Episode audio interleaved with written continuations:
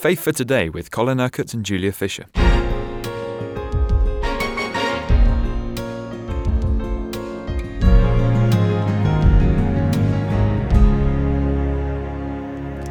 We've been seeing this week, as we've been continuing with our study on the Sermon on the Mount, how Jesus has been comparing the Old and the New Covenants.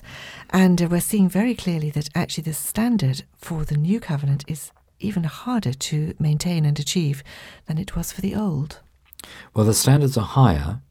Now, whether they're harder to achieve or not is another matter because under the New Covenant we have the Spirit of God living within us. And the Spirit of God always wants to do the will of God and always wants to fulfill the Word of God. So if we trust in the Holy Spirit, then God will enable us to react, to respond in the right way and not the wrong way. Under the law, of course, people, the, the law of the uh, Old Covenant, uh, the people did not have the Holy Spirit living in them, so they didn't have the riches and the resources of God's power to enable them to obey and to fulfill that law. They were trying to achieve fulfillment of God's commandments in their own strength, therefore. So, really, in the new covenant, we are in an entirely different position because Christ lives in us. And therefore, if we trust in Him, the Christ in us will respond in exactly the right way. If we still try to do it ourselves, then we will constantly fail, and then we'll feel miserable because we failed. Now, Jesus says at the beginning of chapter 6 of Matthew, Be careful not to do your acts of righteousness before men to be seen by them. If you do, you will have no reward from your Father in heaven. So when you give to the needy, do not announce it with trumpets, as the hypocrites do in the synagogues and on the streets, to be honored by men. I tell you the truth, they have received their reward in full. But when you give to the needy, do not let your left hand know what your right hand is doing, so that your giving may be in secret. Then your Father who sees what is done in secret will reward you. It's amazing how often Jesus overstates a case to make his point. And, uh, you know, I think that's a good device when you're preaching because it really um, helps people to sit up and take notice of what you're saying. Now, Jesus here, you see, is talking about reward. And I don't think Christians understand the whole business of reward sufficiently. Salvation is God's gift to us. We can't deserve it, we can't earn it. Uh, it is a gift, and you, you can't earn gifts. But Jesus says that each man will be rewarded according to what he has done. And so when we actually please God, when we fulfill his word, there's always a reward, sometimes now, sometimes eternally. Your reward will be great in heaven, we saw yesterday, if people persecute us. And here Jesus is saying that um, the reward we want is the reward that comes from God when we don't fla- f- sort of let everybody see, we don't flaunt our, our giving and our generosity uh, in the eyes of others so that they can think well of us and applaud us. No, no, it should be done quietly, it should be done secretly. Um, don't let your left hand know what your right hand is doing, it is a, a wonderful figurative way of putting that. Just quietly give to those in need. Don't make a big fuss. Don't draw attention to yourself. Don't take the honor to yourself, because if you do, that's the only reward you'll ever get. But if you give out of love for God, out of love for others, out of compassion for them, and you do so just quietly, without any ceremony, then there will be a reward from the Father who sees what is done in secret. So it's very important not only that we give, but the way in which we give. Then Jesus talks about prayer, and when you pray, do not be like the hypocrites, for they love to pray standing in the synagogues and on the street corners to be seen by men.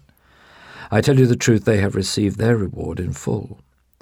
Now, you see, just like when you flaunt your giving before others, so if you pray in order to impress others, the only reward you'll ever get is impressing others. And that doesn't get your prayers answered, and it doesn't get you anything from God. So Jesus says in verse 6 But when you pray, go into your room, close the door, and pray to your Father who is unseen. Then your Father who sees what is done in secret will reward you. See, again, there's talk of reward. But again, Jesus repeats this thought that your Father sees what is done in secret. That means that God the Father, the creator of the universe, sees and knows everything that you do. And his desire is to reward you when you do and act and give and serve and bless in the right way, from the right heart, with the right motives, doing what pleases Him in order to bless other people. And if the Father rewards you, it may be a reward now, it may be a reward eternally, but you can be absolutely sure there will be a reward. Interesting what Jesus says here about prayer that you're to go into your room, close the door, and pray really in secret with your Father. I think it's important even when there are Christian couples, married couples, that they still have their own prayer times, personally and individually with the Lord. Uh, yes, of course, it's good for them to pray together uh, sometimes, but not all their prayer life should be together because you need to be in that secret place with God where you can unburden yourself, you can open your heart to Him, and God can speak to you personally and individually what He wants to speak into your heart concerning your life. What does this phrase, do not keep on babbling like pagans, mean? Well, of course, there are always people who think the longer you pray, the more effective your prayer is going to be. So Jesus says, When you pray, do not keep babbling on like pagans, for they think they will be heard because of their many words. Do not be like them, for your Father knows what you need before you ask Him. Now, if you tie this in with what Jesus says elsewhere about prayer, you realize that God answers the prayer of faith. He, he doesn't answer people because they pray many, many words. And actually, He doesn't answer just because there's hundreds or thousands of people praying. It is the faith that he answers and the honor that is given to him when people pray. So it's, it's always good to pray out of the right heart, uh, honoring God, worshiping God, praising God for who He is and for all that He has made available to us through Jesus. And in the, the sort of model prayer that He gives, that starts, you see, with a description of praise. But Jesus is saying, don't be like the pagans. They think that the more words, the more prayers they pray, the more uh, effective they're going to be. And Jesus is saying, don't be like them. I mean, that's just not true. You're not going to be heard because of your many words, but because you believe, you trust. You trust the word of God, you trust the promises of God, you trust the faithfulness of God to answer you in the way that you desire and that the situation requires. So then he gives this model prayer. I don't believe for a moment that Jesus intended us to rattle this off, uh, you know, again and again at all our services. Um, he is really saying, uh, these are, if you like, the subjects that you need to cover in prayer. First of all, you're talking to your Father in heaven.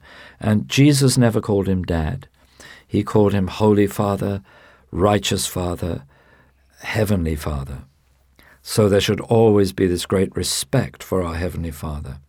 Hallowed be your name. Your name is holy. Praise be to your holy name. And then there's the heart of the prayer. Let your kingdom come and your will be done on earth as it is in heaven. We want God's kingdom, His rule, and His reign to be extended on the earth. That means into the hearts and lives of more and more people because the kingdom of God is not over here or there. It's not a place. It's not a piece of territory. It's the hearts and lives of God's people. So let your kingdom come. Let your will be done in their lives on earth as it is in heaven. And that means that God gives us the kingdom. He saves us not in order to take us to heaven, but in order for us to do the will of God here on earth. And then we can enjoy our heavenly reward. Give to us our daily bread is really give to us everything that we need day by day in order to serve you, in order to be obedient to you, in order to live the life of your kingdom here on earth. Forgive us our debts, forgive us our sins, forgive us our trespasses, because every day we need that forgiveness, don't we? But I believe that, you see, to really be forgiven, you need to ask God specifically what it is that you want Him to forgive. It isn't, there's, there, I don't think there's any such thing really as what people call a general confession. No, confession always needs to be from the heart and it needs to be specific. But the condition is that if we are going to be forgiven our sins, we have also forgiven our uh, people that have sinned against us. And actually, you see, the way Jesus phrases this, we forgive first, then he forgives us. And uh, then lead us not into temptation, but deliver us from the evil one. God, of course, doesn't want us ever to succumb to temptation. He allows us to be tempted in order that we might really see the nature of our hearts and what is going on in our hearts. And then this rounds off with these words about forgiveness that we've already mentioned. For if you forgive men when they sin against you, your heavenly Father will also forgive you. But if you do not forgive men their sins, your Father will not forgive your sins. So, yes, by all means, pray these words. By all means, use it as a, as a kind of framework for your prayer. But fill it out with your own words and express from your own heart what you need to say to God and listen to what He wants to say to you. You've been listening to Faith for Today, presented by Julia Fisher. This program is sponsored by Kingdom Faith. For further information, visit our website, kingdomfaith.com.